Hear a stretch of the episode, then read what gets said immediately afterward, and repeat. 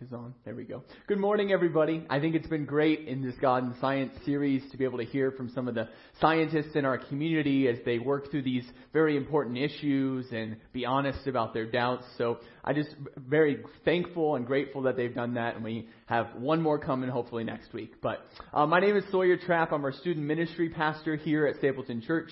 Um, if you're new to Stapleton Church, we just want to welcome you. We hope that you feel that you've been welcomed, that you feel loved already, because we want this place to be your favorite part of the week. That you look forward to Sundays and that actually it becomes part of the way that you live your everyday life. So if I haven't met you, I hope to meet you on your way out, and I'm just so glad that you're here. Um, being our student ministries pastor, I get the opportunity to engage with our middle schoolers and high schoolers on a week to week basis at Turbulence, our youth ministry. So if you have a middle schooler or high school, we'd love to have you come out and um, check us out. a lot of fun. Um, if you're interested in serving with teenagers, first off, that's awesome. Bold step for you. It's not a regular person, I would say, that wants to work with teenagers.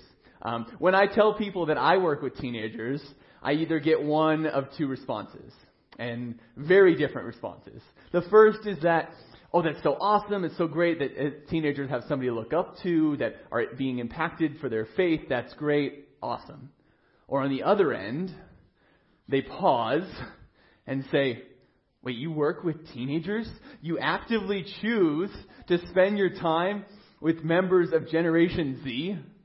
These, these people that can't even look up from their screen for more than five minutes, who struggle to have a face to face conversation, who are obsessed with musicians and celebrities, and if we're being honest, probably have some pretty low moral standards, right? So why do you do that, Sawyer? And I just kind of smile and laugh and say, I actually think there's great value in our teenagers. Thank you. Amen. I agree. But I think the truth is, is that as we get older, as we grow up, we have the tendency to look down on younger generations. To forget that we were once young and were working through the same issues that many of our teenagers are today. That we were once obsessed with musicians and celebrities. That we were once struggling to have a conversation face to face. And even that we were once struggling with what is right and what is wrong. One observer put the generational difference this way. The Generation Z, their, their beauty, their exquisite clothing, their lax habits and low moral standards are becoming unconsciously appropriated by the plastic minds of America's youth. That whatever is portrayed on the screen is imprinted indelibly upon the nation's soul. Telling, and I think maybe representative of Generation Z. But the interesting thing is that this quote is not about Generation Z at all. In fact, it is from 1926 about the new horror and religious uh, evil of movies, of cinema, of going to the movie theater. That that screen was affecting the morality of the youth in 1926. Because that's our tendency, right? Is to forget that we were once young, developing our own sense of right and wrong and trying to find our place in the world. However, if we were ever to bring these concerns to a member of Generation Z, what would happen, and I can tell this from maybe personal experience, is that they would respond with their new favorite catchphrase. Okay, boomer. But the truth is, the truth is, is that we forget in all of this generational difference and finger pointing and the worlds that we grew up in being dramatically different with new technology, new science, that there's something even more outstanding in that. That despite all those differences, despite different environments and worlds that we grew up in, at some level, we all come to a foundational understanding of things that are right and things that are wrong. How is it when we grew up in such different worlds where in one reality movies are the new evil and now we have cell phones and computers in our pockets? How is it that we can still come to a foundational understanding of things that are right and things that are wrong? And that's what we're going to dive into today. Why do we have morals in the first place? Why can we come to these understandings of right and wrong? And what in the world does that have to do with God and science? If you haven't joined us for the past couple weeks, or you missed the message, or you've been traveling, that's okay. We're so glad that you're here today. And definitely, I really encourage you to check out those messages either on our YouTube page or the Stapleton Church podcast because I don't know about you guys, but for this series, this has been a really awesome and significant series for me in my faith. And if you're new to faith or still trying to figure out what is this Christianity thing all about, I think these messages would be really encouraging and helpful to you. But today, why are we diving in to morality? It seems on the surface to be an odd topic to talk about on a series of God and science. What in the world does science have to say about morality beyond perhaps the ethics of what can or can't be done in a laboratory? What does science really have to say, or what can science say about what is really right and wrong? Perhaps if you're more of a science focused individual, you're asking a different question. What does religion still have a position to stand on when we, as Christians, often declare something is right and wrong, and then, if we're honest, live opposite to that? We speak one truth with one side of our mouth, and sometimes live really differently. Does God still have a position of authority when it comes to morality? So I would argue that it's actually really important that we talk about morality in this series. And I think if we really dive in together, this message will not only change our thinking and approach to the world, it could actually change our day to day life. The choices that we make, the decisions that we choose to do, or things that we decide not to do. So I really encourage you to listen in because I think this is going to be really important. But before we jump into what God has to say about morality, I think we should give science its fair chance. Because before I studied for this message, I was like, what does science have to say about morality? Can they actually put together a cohesive narrative or understanding about how morality came about? And as I studied and researched and really dived in to what it is all about when it comes to morality from a scientific perspective, they actually put together a pretty decent, cohesive narrative. Because if science is to explain the world, then the scientific understanding of the world is that there is only natural things. That the materials that we can see and touch are the only things that exist. There is nothing that is supernatural. And as Matt has talked about through this series, that evolution is the main theory of how the great variety of life has come to be plants and animals, even you and I. So then, morality must be explained as arriving through natural means, presumably through the process of evolution. And that's exactly where the argument roots itself. It goes something like this. If evolution is the procedure of the world that has brought about the great variety of life and everything that we see and can touch is all that exists, and we can acknowledge that at some level, we do have an understanding of right and wrong. Then how can we explain this through naturalistic processes? So the argument goes is that evolution over time, as humans, the earliest humans started to come together into groups, this soon required that they needed ways of living with one another. If you ever have a new roommate, or maybe you've gotten married and are moving in together, or you have a new family member that has joined, that always changes the dynamics, doesn't it? It requires a different set of rules and regulations to determine what is most beneficial for the group, no longer just for the individual. And so this is the same case what has taken place for the earliest humans. As they came together in groups and began to have to share resources, work together to solve problems, and figure out what to do when disagreements arise they needed to develop a sense of right and wrong. And actually, our nervous system, our physio- physiological makeup is pretty well equipped to make these decisions. Humans have the ability developed over many generations of selection to make pretty quick snap judgments of whether an action is right and wrong. Our nervous system is so equipped, actually towards empathy, that when people in our group experience pain and struggle, our nerves send the same pain signals as if we were experiencing the pain ourselves.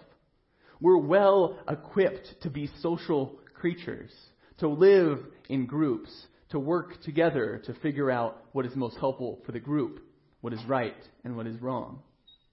And in evolutionary framework, what is right and wrong is based in the fundamental motivation of evolution to do two things to survive and to reproduce. To live long enough so you can share your genes with the world and last. That what you have brought, what you have learned, what has adapted in your DNA would be passed on to the next generation. So then what is good is beneficial. It's helpful for us to bring about our survival. Sharing resources, hunting together, doing all these things that help promote our survival. And alternatively, what is wrong then is what is counter to our survival, what prevents the ability of life to thrive. And although these ideas seem like they may seem new or coming about through the new science we have of neuroscience and the connection of sociology and biology under the new field of sociobiology, looking at how animals, ants, bees, primates, even how humans function in groups. But the truth is, is that even Charles Darwin, after writing his uh, Origin of Species, laying out his evolutionary theory, began to write texts that followed up that explained how these practically work. And in one of his follow-up books, In the Descent of Man, he had this to say.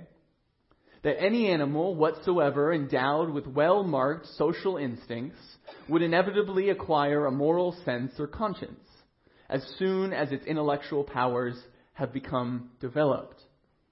That as we started to live in groups with one another, as our intellectual powers began to grow and shape through the challenges that we experience, and were selected for as being beneficial to our survival, we began to come together to decide what right and wrong is. What is truly helpful to us in our survival and reproduction, and what is counter to that. And as we've continued to study and learn about the way that our body works, the way the mind is well equipped to make these decisions, neuroscience has basically said that morality is deeply rooted into the way that our brain works.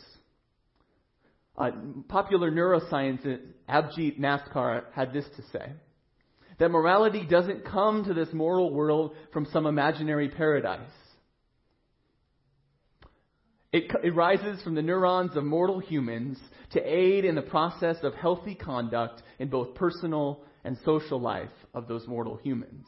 That morality is, has been ingrained into our biology. Through selection over time, we've seen it valuable to determine together what right and wrong is.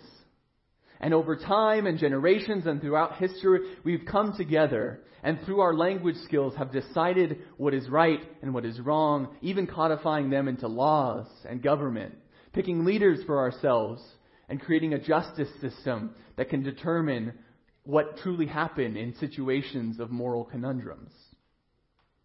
Science then, it seems, does put together, at least on the surface, a semi-convincing narrative of how morality has arisen through naturalistic means that it was beneficial to our survival to determine right and wrong. But as convincing as it may seem on the surface, as we've done throughout this series, we've see, sought to evaluate theories and see how they apply to our life. To see if the scientific approach to morality is really representative of the way that our world works those feelings of right and wrong that we all have inside, and can it actually explain how we come to these same understandings on a foundational level of what is right and wrong, despite our generational differences. And I think when we start to do that, some significant problems arise. Problems that are each more troubling and challenging than the last. If you're taking notes this morning, those are the three things that are listed on your bulletin. I was never a note taker in sermons, but if you are, that's great. That's why we do it. So the first is this is that evolution cannot explain altruism. Altruism, is, if you're familiar, is the idea of acts done towards another person, good deeds without any benefit towards you. These are giving to the poor without expecting anything in return. These are the best things that we can do as humans. The things that we want to raise up, put on a pedestal, and encourage others to do. This is why we all know who Mother Teresa is. This is why we celebrate her as giving up her comfortable life and going to live in the slums of Calcutta, to live with the poorest of the poor, so that they could have a better life, giving every possession she had away, to even the point of her suffering and pain and getting sick, so that others could have a better life. To say that altruistic acts are the best things that we can do but the truth is, is that they're actually counter to what evolution says should be our primary motivation to survive and to reproduce. Because if I am doing things that are not beneficial to me, that are beneficial to you, and I'm not expecting anything in return, then I'm actually hindering my ability to survive and to reproduce.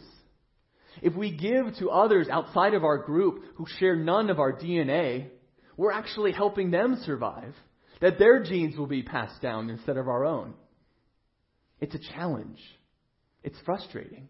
Because we want to celebrate these things as the best things we can do as humans, but in reality, they're things that we shouldn't even be doing. It's not just me who has come to this conclusion. People much smarter than I have come to the same. As we've talked about Francis Collins in this series, a man who started as agnostic, was moved to atheism, but then eventually turned to faith as he worked on the Human Genome Project. Coming to faith through that and actually through this moral argument.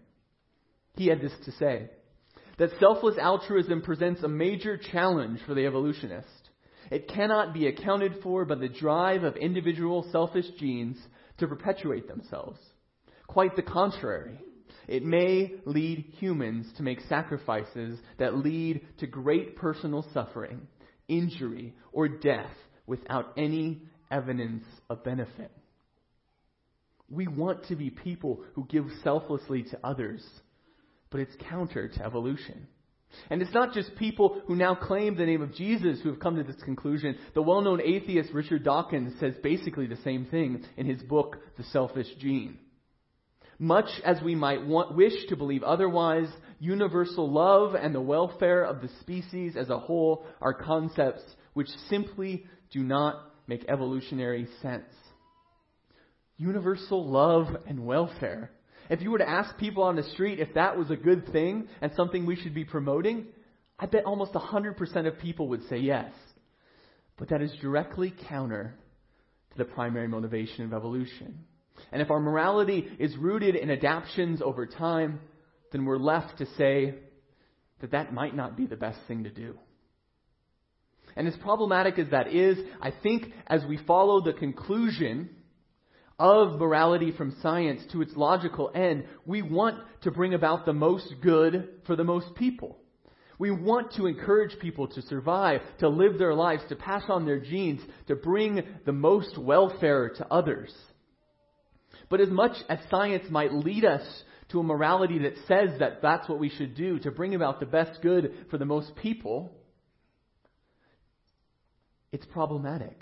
Because as we seek to put that into practice, we're faced with some significant problems. And so the second issue is that relative morality does not work. If we're trying to bring about the most good for the most people, which I would say is probably a good thing to do, then who determines what good is in the first place? If each one of us have to decide for ourselves through evolution, through adaptations over time as we face new challenges, perhaps looking to the past, but if there is no standard of right and wrong, then what is truly good? Because often what is good and beneficial to my survival is actually might make yours be more difficult. It might be a detriment to your own survival. As I take more resources, as I have power to decide what is good and what is correct, that means that you can't anymore. And the same thing is true for you. If you decide that some things are good and beneficial for you, it, some, it means that someone out there is suffering. So who determines what good is in the first place? Perhaps if we can jump over that hurdle, get over that challenge, we still desire to bring the best good to the most people. But if we do that, if we follow it to its logical conclusion and seek to put it into practice, we're forced to accept some really challenging and difficult conclusions. If you're a doctor in the medical field who sees one perfectly healthy person that can use their organs to save five other people, then under this model, the doctor should actually kill that person, harvest their organs, and save these five people, right? Because that brings about good to five people over one. Do we really want to say that killing an innocent person is okay if you can save people through their organs? Or perhaps you're a judge or sitting on a jury and you've heard the claims, you've heard the defendant, and you've actually come to the conclusion that the person sitting in the guilty chair is actually innocent. That they've done no wrong. But by convicting this person, by declaring an innocent person guilty, you can stop violence. You can stop rioting. You can bring peace to the masses. Do we really want to say that it's okay to convict an innocent person if it helps bring peace to more than two people? And these instances are many. Those are just a few examples of the problems that arise when we try to root our morality in determining what is the most good for the most people. So I would say that relative morality, put into practice, as good as it may seem as a theory, falls short. But the last challenge, the last problem, I think is way worse than either of the past two. In fact, I think it is a nail in the coffin for rooting morality purely from adaptations over time from naturalistic means. Because if each one of us decides what is good, then the alternative is also true. That each one of us also must decide what evil is. And so if evil is purely subjective, purely up to our opinions and understanding of the world, then the conclusion is, is that nothing is evil. Nothing is evil.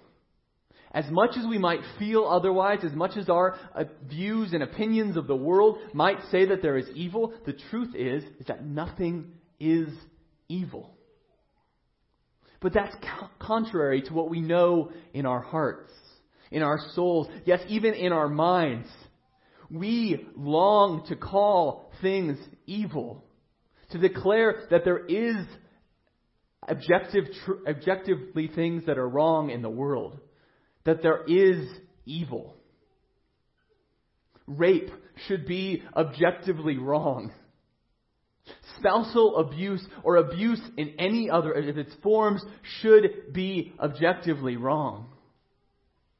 But we're left to say that it's not.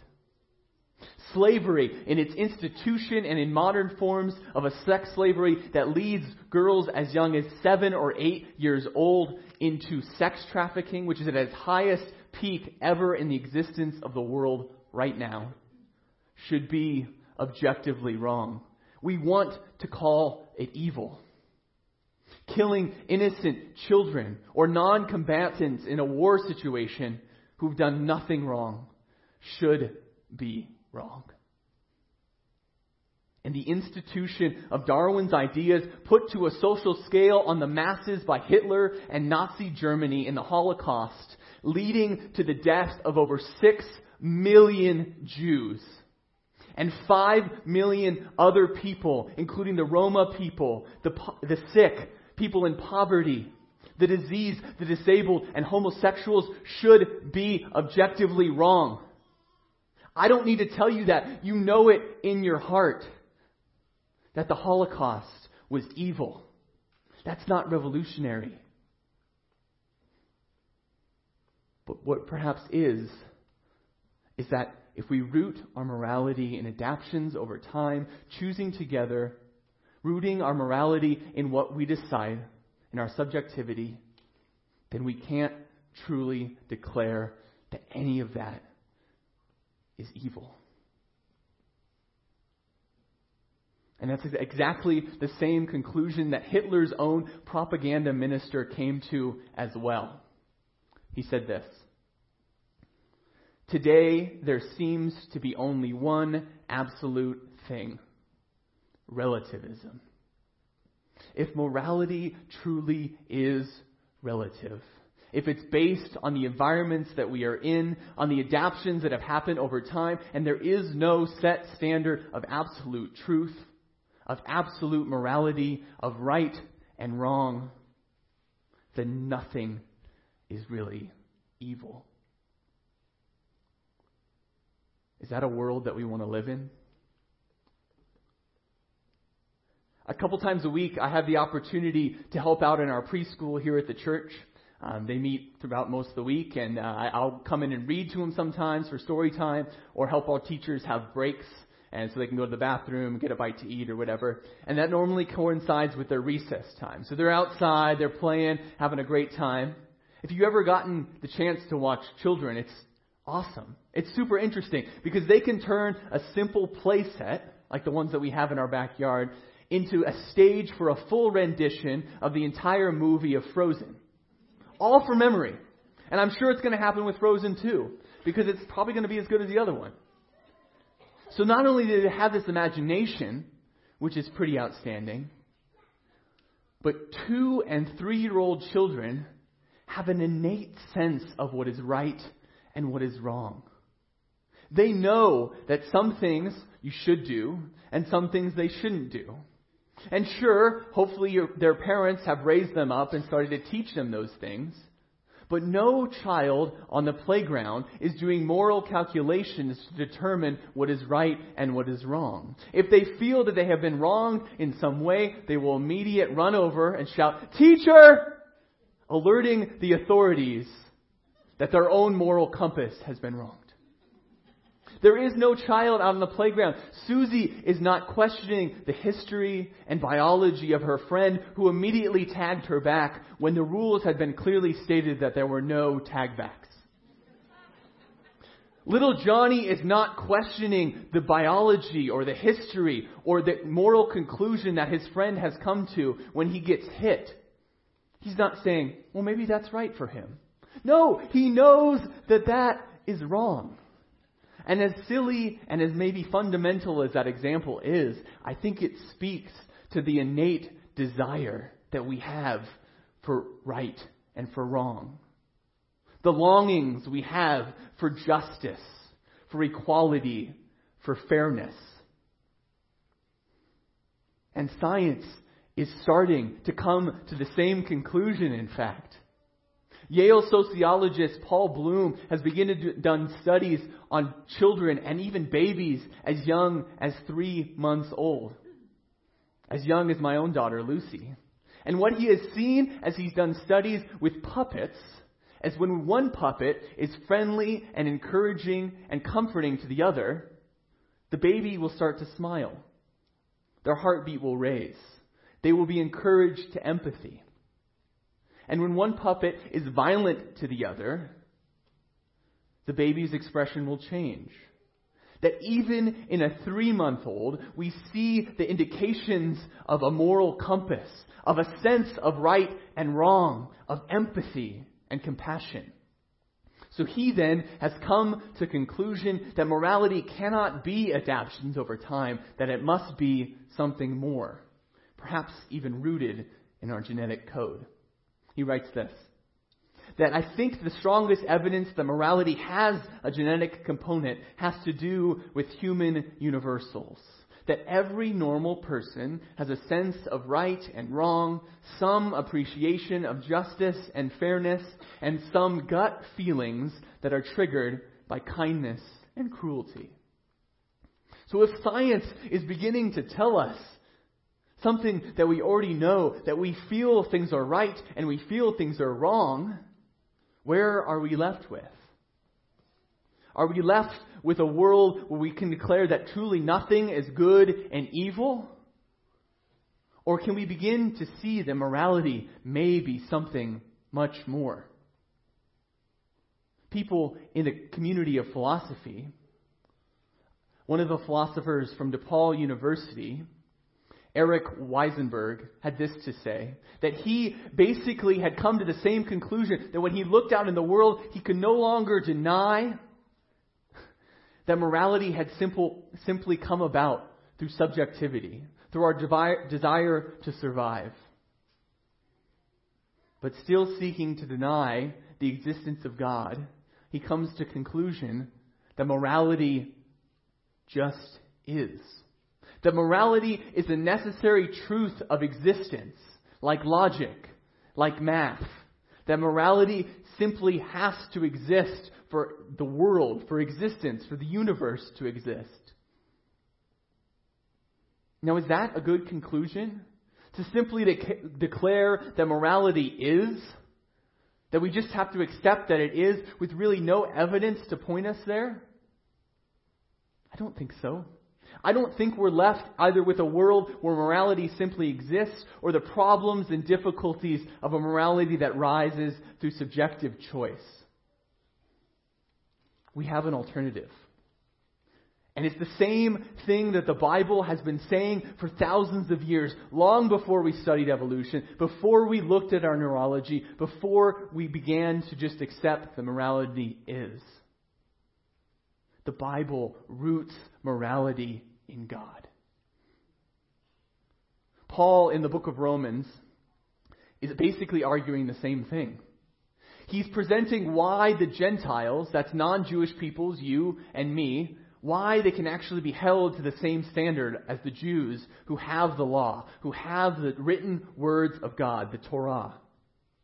Why is it then that the Gentiles can be held to the same standard of morality as the Jews, despite not having the law? What to do? And he says this in the second chapter of Romans, verse 15. It says, They show that the requirements of the law are written on their hearts their consciences also bearing witness, and their thoughts sometimes accusing them, and at other times even defending them. That despite not having the written laws of God like the Jewish community did, that us Gentiles actually have something that on the surface might seem better.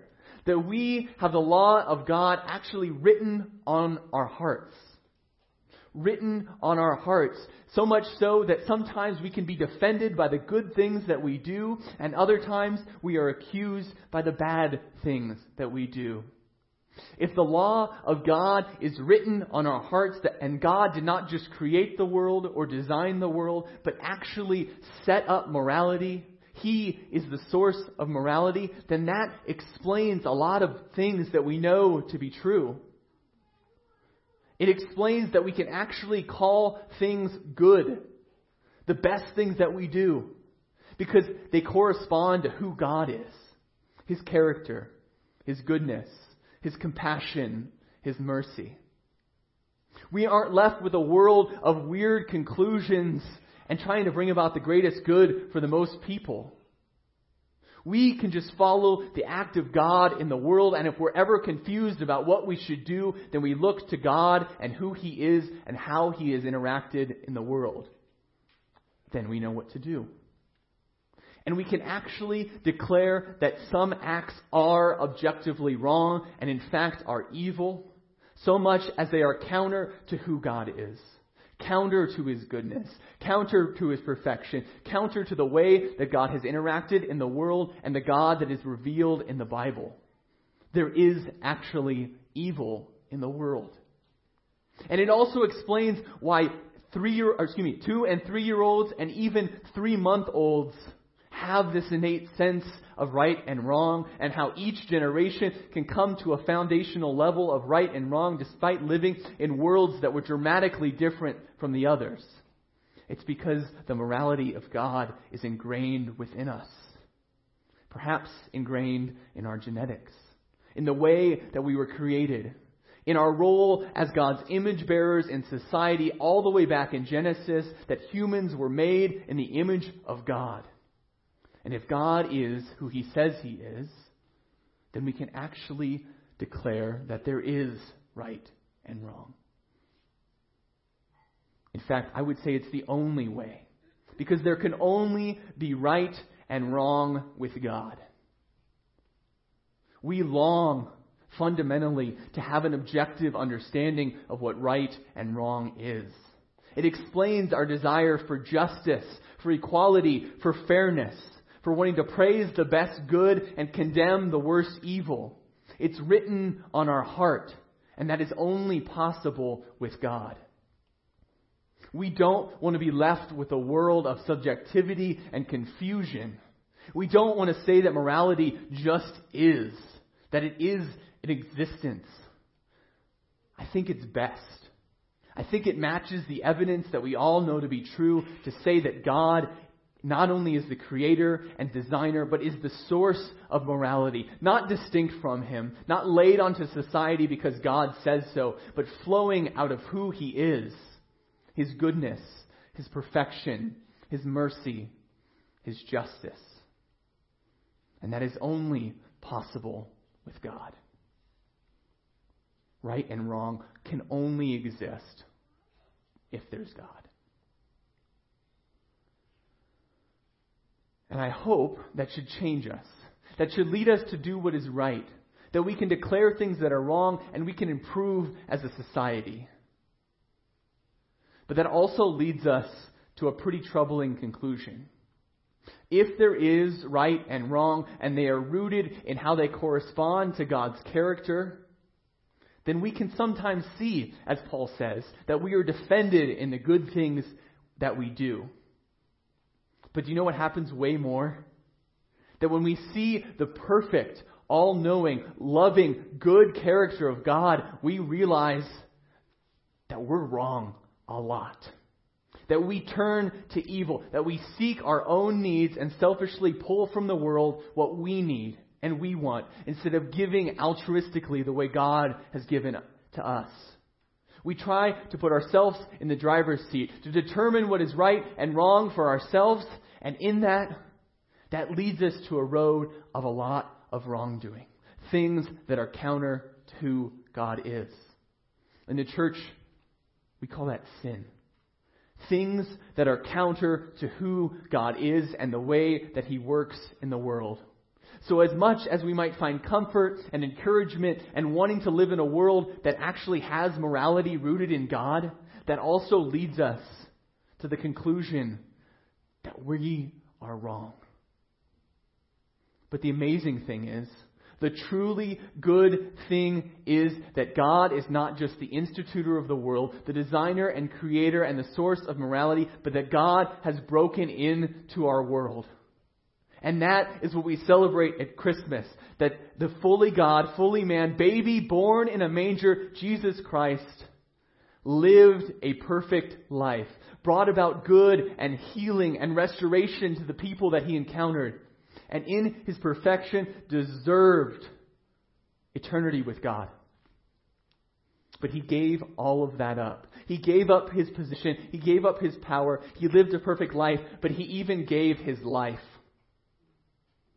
And a death on a cross that he didn't deserve, that we deserved for the wrongdoing that we've done. And on that cross, Jesus took upon our sin, took upon the things that we have done counter to God, took upon the wrong in the world, and put it to death. And on the third day, God raised him up, conquering that sin, conquering death, and all we have to do is believe and accept the free gift of salvation. The free gift of salvation that allows us to be declared right to be righteous despite all of our wrongdoing, despite the things that we've done counter to God. So God is not only the source of morality, the reason why there is right and wrong in the world, but God has given us a way to be declared righteous. And as the band comes forward, that's exactly the same conclusion that Paul comes to writing to the Galatian church. He says this that when the right time came, God sent his son, born of a woman, subject to the law that he had instituted. That God sent him to buy freedom for us who were slaves to the law, so that he could adopt us as his very own children. When we're faced with the question of morality, none of us want to live in a world where there isn't absolute truth. We long for it. It's been written on our hearts, ingrained in who we are as God's creation. And that may lead us to a world where we have to declare that we've done wrong. But God, through the salvation found in Jesus Christ, can declare each one of us right. And that truly is good news. Let's pray.